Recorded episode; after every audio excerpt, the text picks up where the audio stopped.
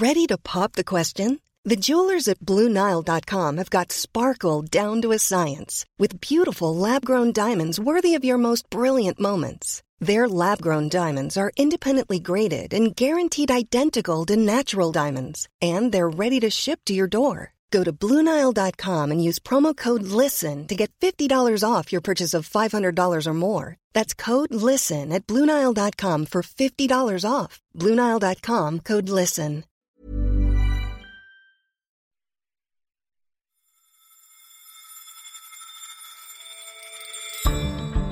The word experiment evokes men in white coats, carefully calculated samples, and laboratory controlled variables.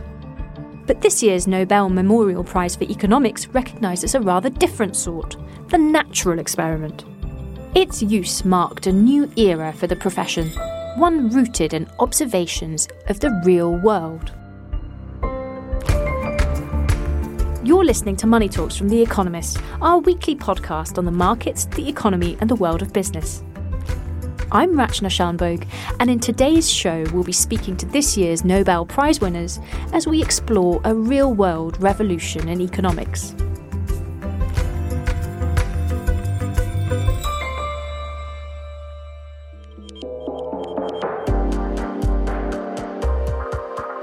Yearly Nobel announcement is the Super Bowl Sunday of economics, then at Money Talks, our post match analysis comes from trade and international economics editor and this week's free exchange columnist, Ryan Avent. Ryan, thanks for being with us. It's a pleasure as always. Talk us through this year's award.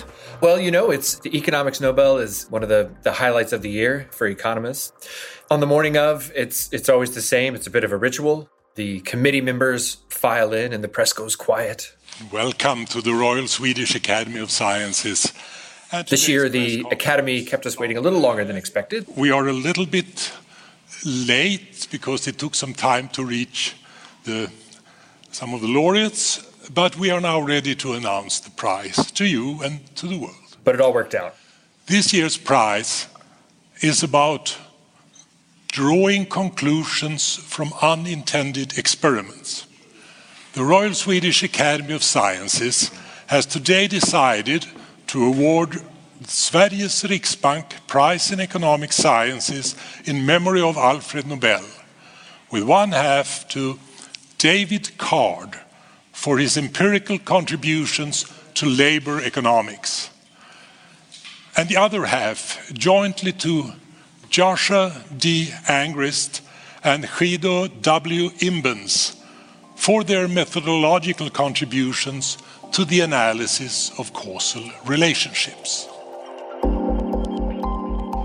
We have three winners this year David Card, now of the University of California at Berkeley, Joshua Angrist of MIT, and Guido Imbens of Stanford University. And we'll hear from Professors Card and Angrist in just a moment. I've found over the years that economics Nobels can sometimes be a bit wonkish or a bit underwhelming. What do you make of this one? Yes, it can be tricky as the, the person who often finds himself writing about the award. Uh, you know, sometimes you get research that's very easy to explain and easy to understand if you're a layperson. And then sometimes you get this incredibly complicated sort of methodological stuff that's kind of difficult to communicate. This year's award was a bit of both. But the main, I think, thing that was being rewarded was a change in the way that economists do empirical work. And it, it really is quite significant because it it's transformed the field of economics from one which was dominated by theory to one in which the empirical work where you're sort of figuring out what's actually happening in the economy is really the more dominant theme in a lot of the, the papers that are published. And so, you know, what I think we're able to do to a much greater extent now because of the laureate's work is, is say more clearly when we think one factor in the economy causes another. I thought Eva Mörk, one of the members of the Nobel Committee, put it rather well. Many important questions are about cause and effect. Will people become healthier if their income increases? How does immigration affect wages and employment in the receiving countries? Do lockdowns reduce the spread of infections? The problem with these big questions is that it's really hard to know what would have happened under different circumstances, uh, you know, what the counterfactual would have been. How healthy would an individual have been had their income been higher or lower? the ideal way to resolve that would, would be to use a randomized experiment. Uh, and this is something that is typically used in, in other fields like medicine. Uh, you divide up your test subjects into control and treatment groups, and then you can get a very clear sense of what sort of effect the treatment's having. But in the social sciences, that's often really difficult to do. Sometimes it's difficult to do for logistical reasons, sometimes for political or ethical reasons. This year's laureates have shown that it's still possible to answer these broad questions about cause and effect, and that the way to do that is to use natural experiments. Now, to those unfamiliar with the phrase, natural experiment sounds a little bit like a contradiction in terms. How often does nature provide situations that sufficiently resemble a randomized experiment? Well, more often than you'd think. What we mean when we talk about a natural experiment is some sort of quirk of, of history or policy that ends up having the effect of dividing individuals into control and treatment groups in a way that makes you know analysis of the situation more clean one of the best illustrations of this is one of the, the papers that was really sort of fundamental to this award. You know, back in the early 90s, David Card and the late Alan Krueger, uh, who I think probably would have shared in this prize if he'd lived, they were studying the effects of minimum wage changes across the economy. And, and the sort of assumption in economics, the kind of result that came out of theory was that if you increase the minimum wage, you ought to see a sharp decline in employment. And that's because in the theory, firms are employing uh, as many workers as it makes economic sense to employ. They're hiring right up to the point where they're sort of breaking even. And so then, if you force them to pay a higher wage, they necessarily have to cut back. Card and Krueger thought that they could do a better job sort of teasing out whether or not this was happening. And, and one way they did this was by studying a change in one US state, New Jersey, and comparing what happened in New Jersey after the minimum wage increase with what happened over the same period in neighboring Pennsylvania, which didn't have a, a, minimum wage rise. And so you had these two very similar labor markets that were right next to each other, but in one case, the minimum wage went up. In the other case, it didn't. And so that is an example of a natural experiment. And what they were able to show by studying this was that actually you didn't end up seeing those big negative employment effects that theory had told you to expect. You know, it's a very straightforward idea. We'll just find cases where we can can sort of sort out what's doing what. But it did end up being revolutionary. It ended up sparking just an enormous flood of new empirical work that I think has changed the way economists think about a lot of things across a lot of different questions. I got to speak to Professor Card yesterday, and since the Nobel Committee seemed to have such difficulty reaching the winners, I started off by asking him where he was when he got the call. Um, well, I'd just uh, flown into San Francisco. I had been visiting my mom, and um, I arrived at uh, our house around 1.30 and I had a, sh- had a shower and was having a glass of wine. And my wife's cell phone forwarded an email or message from our um, answering machine in our other house, and it said that it was somebody from Sweden. And I thought it was um, one of my old high school friends who uh, was having a joke on my behalf it turned out that was this Nobel Committee. And uh, what's your week been like since? Well, no sleep um, yesterday. Uh, they make you um, go to all these interviews and stuff, and then I have to say, my I've never had so much email in my life. Um, although you've been doing lots of interviews, we're really thrilled that you have joined us for a bit. Um, just to start, I mean, you know, I studied your research as an undergrad economist myself, so it's sort of really exciting for me to see you awarded for it. Just paint a picture of what the profession was like when you started out. Um, how theory centric was it? How has it changed since? Uh, well, I, I mean, I started out a long, long time ago in the 70s. At that time, most um, highly respected economists were mainly doing theoretical research. There were a small handful of people doing more applied work. Virtually all of their work was looking at aggregate data like GNP accounts type data, you know, consumption, income. And that was the approach that was used to study the minimum wage, too. It was a simple analysis of year to year fluctuations in the employment rate of teenagers and how that was correlated with the level of the minimum wage, the average minimum wage in the country.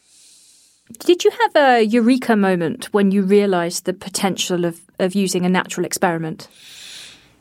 Um, actually, um, sometime in the 1980s, the field as a whole, labor economics at least, was was gradually realizing that we needed to try and move things to a more credible basis for evidence.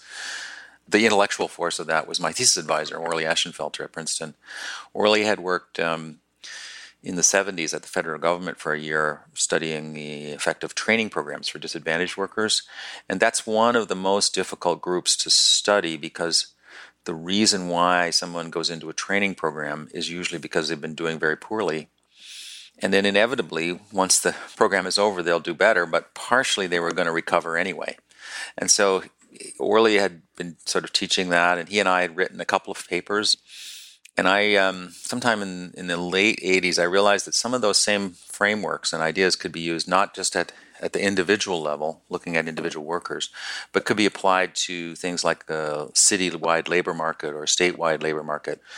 Then Alan and I, Alan Krueger and I, you just happened to be sitting in Princeton doing our you know day-to-day business and we read in the newspaper about Jersey was going to raise the minimum wage and we thought well maybe this would be an opportunity to really carefully design a, a prospective analysis of that. Your work together with that of Professor Angrist and Imbens is credited with being at the vanguard of the credibility revolution. Do you see that revolution as having further to go? Well, I'm not entirely sure it should be called a revolution. Maybe to, to me, it was more of an evolution, I guess. But there's always room for improvement. As president of the American Economic Association this year, I've been facing a couple of examples of that. Um, one of the responses to problems of getting evidence in, in the field of economics and in other fields as well has been to set up registrations of um, randomized control trials and so people said, well, well, let's do RCTs, randomized controlled trials of different things. And a lot of this is done in, in areas like uh, development economics, where someone's trying to evaluate a health innovation or something like that in a poor country. But there's a concern that, in fact, what happens is somebody's doing a bunch of RCTs, and only ones that are successful or work out particularly well get reported. And so, even if you've got you know the most rigorous kind of randomized evidence it's not necessarily the case that people in outside the research community really can understand the, the total picture because there's a biased presentation of the results i think economics has been at the forefront in trying to make sure that the research that is done is carefully documented and replicable. Actually, one of the major things that Alan Krueger and I did with our minimum wage study, we put the data online back before there was an internet. So we put our data online and made it available to people with a FTP server. So we said, okay, you can just go get the data yourself. And it, it, that has become a little bit more widespread in economics, but there's always room for improvement. And finally, as somebody who perhaps to start with ran counter to the prevailing winds in the profession, what advice do you have for young researchers starting out? Well, last night I had an opportunity to go through an archive I kept of all the reviews uh, and interviews and columns and stuff from the work that Krueger and I did in, in the minimum wage.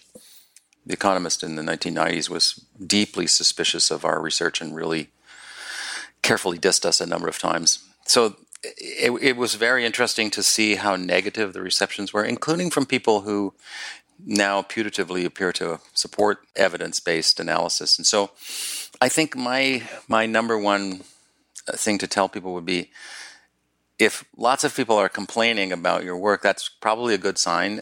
And ignore reviews in The Economist. For sure.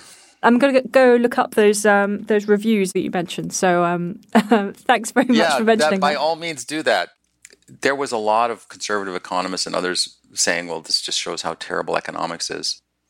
Alan and I had this archive, and we uh, we always got a laugh out of how, for example, one thing that used to happen is people would say, "Well, give us, the, give me the data, and I'll have that data in five minutes. I'll show that you're all screwed up." So send them the data, and then nothing would happen.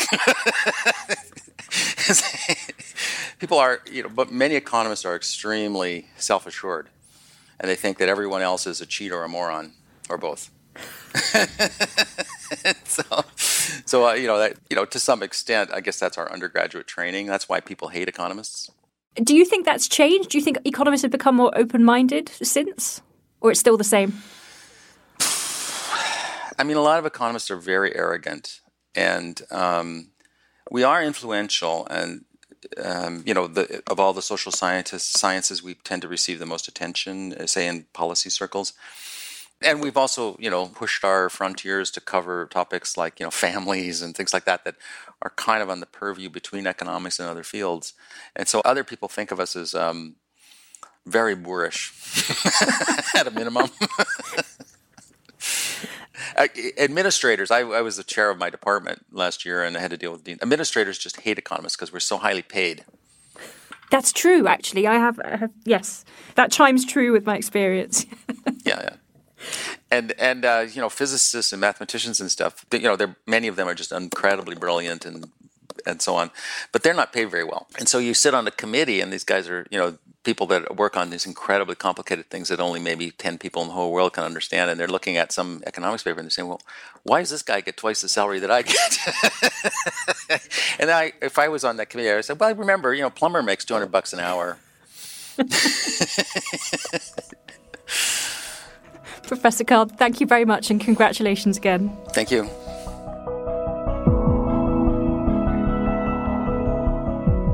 So, Ryan, how much of that rings true for you about why people hate economists? Do they? Oh, well, hate is a strong word. Uh, I mean, I, I, I, think there there's an element of truth there that there is, uh, you know, there's frustration often uh, with economists, both inside and outside of academia. I don't know how much the pay has to do with it. Maybe more within academia than without there is unquestionably an arrogance that is, shared across certainly not all but but across many of them. And i think there is this conflicting approach to problems where you know economists feel that they're harder science than a lot of other social science fields but at the same time they're willing to kind of parachute into any you know given social problem and say that they've got the answer. You don't want to tar the entire field with the same brush but i think there certainly is an element of truth there. And what about the conservatism of economists that professor card talks about including of the economist newspaper? Do you think the profession has seen some of the error of its ways? I think the profession has made great strides over the last few decades. I think we've gotten away from uh, an attitude which was prevalent in the 70s and 80s, where if you were sort of a highfalutin theorist, uh, you thought you could explain everything, and you know, the data didn't really matter to you. You were just kind of confident in your in your models, even though there was quite a lot of questionable assumptions going into those models. I think that part of what the credibility revolution has forced upon economists is a, a bit of humility and a willingness to kind of rethink theory that had been questioned by people outside the field for a long time. But until there were economists within the field taking data to the questions and coming back with persuasive answers, there wasn't that pressure to say, okay, we need to really take some of these issues more seriously and think harder about how the real world works. And then maybe eventually we can push theory in a, in a more realistic direction. Okay, thanks, Ryan.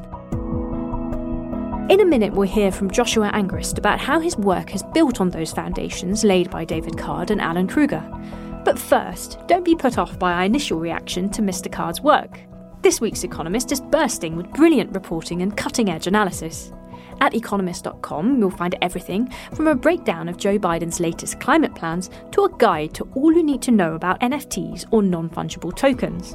If you're not yet an Economist subscriber, there's a special offer for listeners at economist.com slash podcast offer, and that link is in the notes for this episode.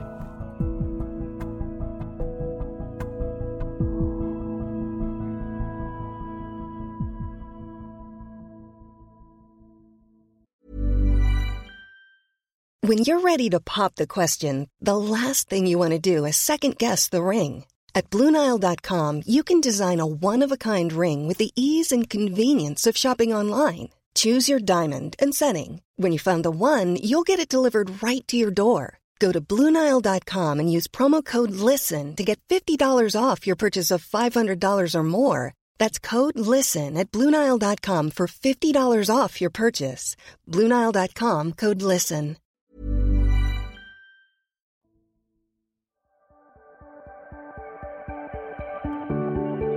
After my conversation with David Card, I also got to speak to Joshua Angrist, who shares the second half of the prize with Guido Imbens.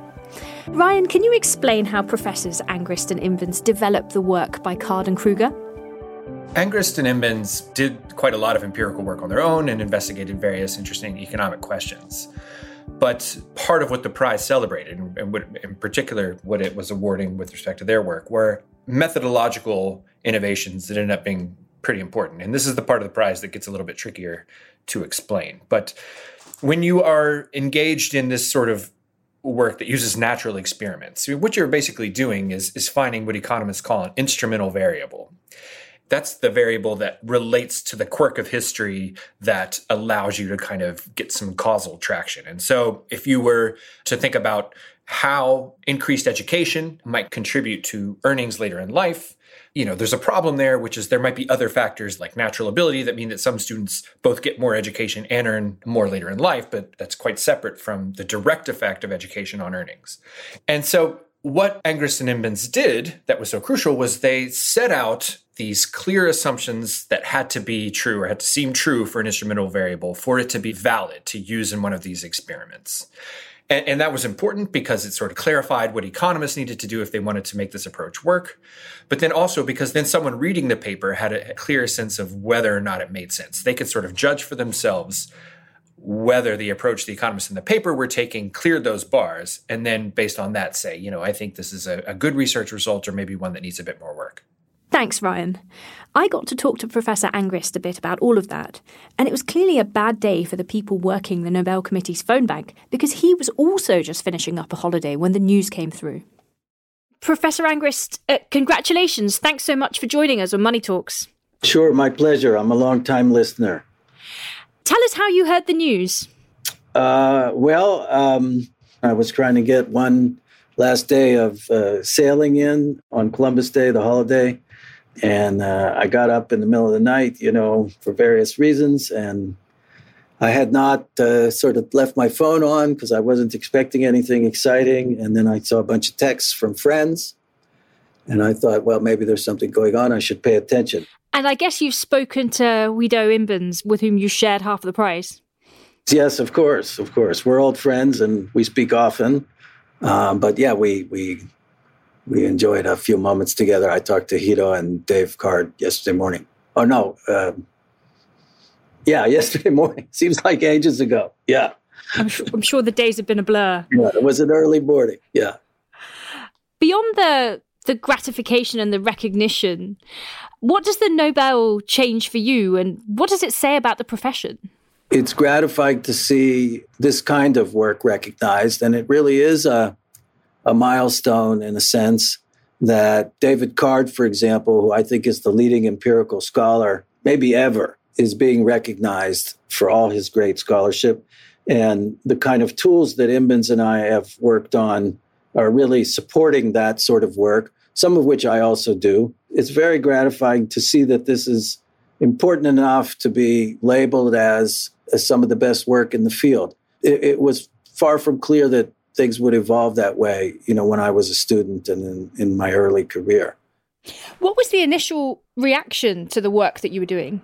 Uh, well, we, we struggled in the beginning to get some of our papers published. The sort of key paper was published in Econometrica in 1994 it's the local average treatment effects paper. People call it the late paper for the acronym. We had earlier uh, sort of a simple version of that that we couldn't get published. It was rejected by a bunch of journals. And um, we were lucky that there was an editor that was sympathetic and willing to take the advice of one positive reviewer. Of course, many, many papers are rejected, so I shouldn't bellyache about that. But um, initially, we felt like we were, um, yeah, we were sort of running into the wind. Our agenda was to interpret simple estimators as opposed to offering new, more complicated methods of manipulating the data. And a lot of people didn't like that. They didn't think that that was the right approach to econometric identification and inference. What now for empirical economics? Sort of, does the credibility revolution sort of continue, or what are the main issues that you think researchers need to kind of grapple with? Well, the credibility revolution is a term that Steve Pischke and I coined in a 2010 publication where we sort of looked at some of the trends you're mentioning, Rachna, where we said, you know, economics has got more empirical, but also empirical work has gotten better. The credibility revolution is really a statement about tools. The methods that we use to answer these questions have improved, sometimes in a very simple way, like, for example, we're much more likely to use randomized trials to estimate causal effects. And my student, my former student, my PhD student, Esther Duflo, who was recognized with a Nobel herself a few years ago, is in the vanguard of using randomized trials to estimate the effects of various sorts of policy interventions in developing countries. And that work is having a huge effect.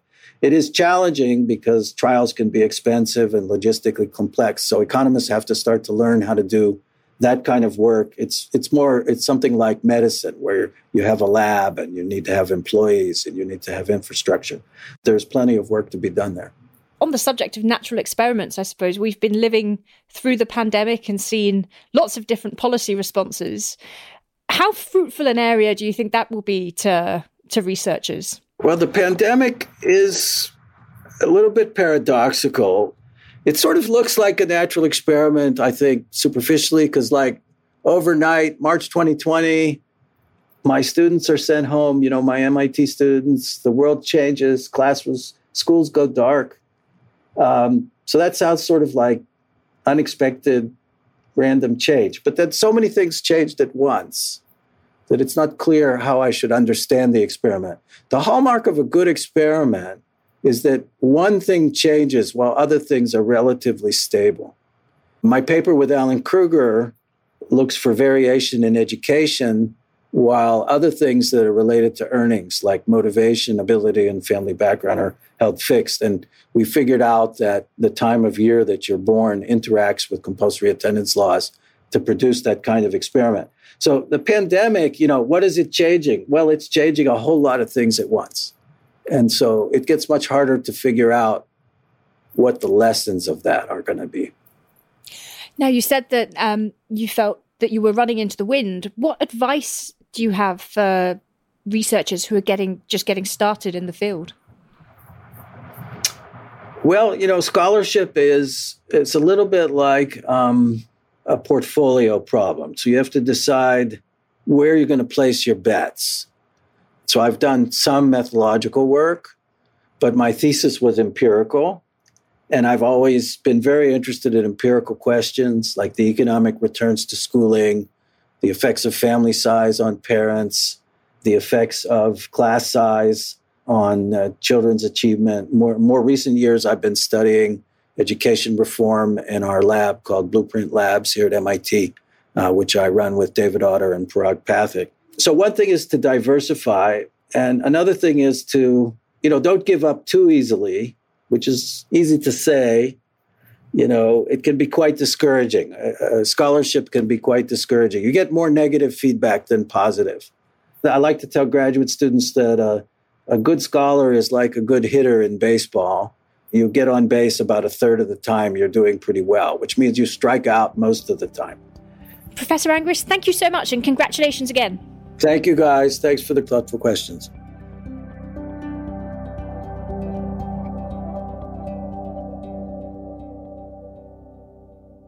Ryan, we've just heard from Professor Angrist about the progress and the work that's been done over the, the past quarter century.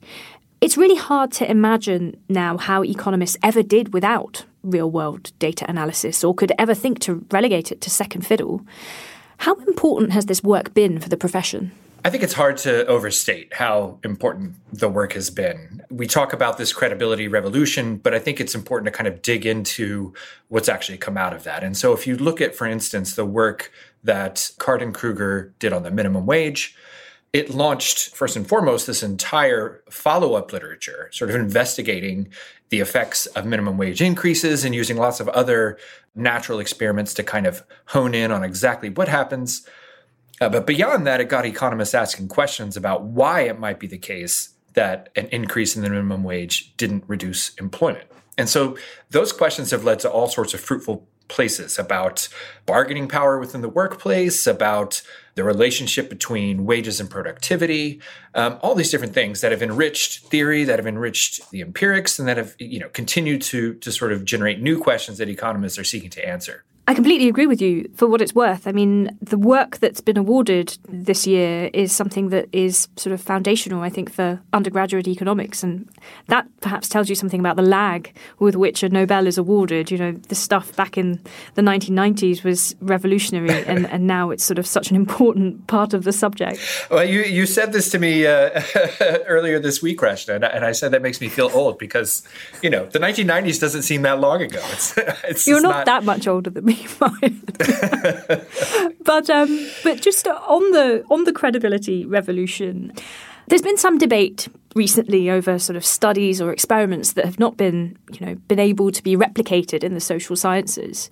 How much of a problem is that? Well, I think it is a problem. I, you know, I don't think it's something that discredits everything that's come before. I think it's more that anytime you have some sort of major change in the way a field does its work, there's a process of sorting out what methods are valid and what methods aren't. You've had just vast amounts of empirical work. Sometimes that empirical work isn't of the quality that you would like to see, may not replicate. I think one of the, the trickier things that that sort of has emerged out of this though is is the question of the applicability of a result from a natural experiment to conditions more broadly. Inevitably, if you're you're doing natural experiment work, you're in kind of a weird situation. That's the thing that allows you to kind of get that traction to explain what's causing what.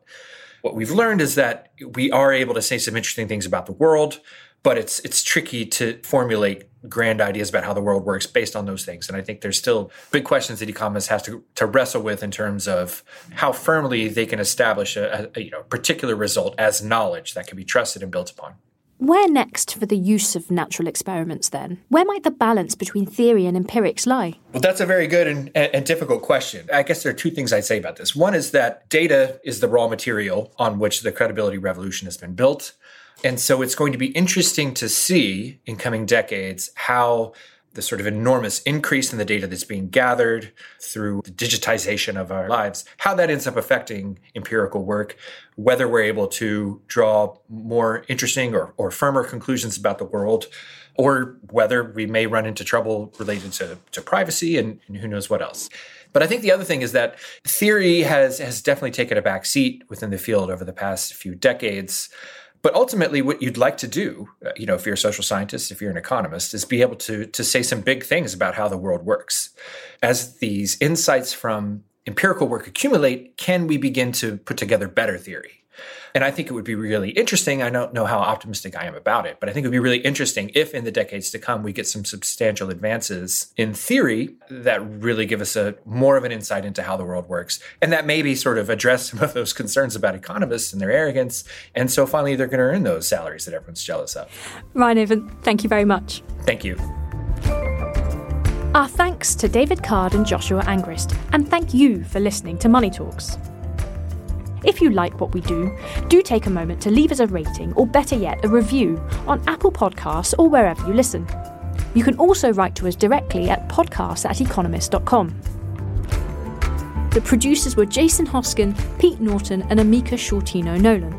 Nico Rofast is our sound engineer, and the editor is Sandra Schmueli. I'm Rachna Shanbhogue, and in London, this is The Economist.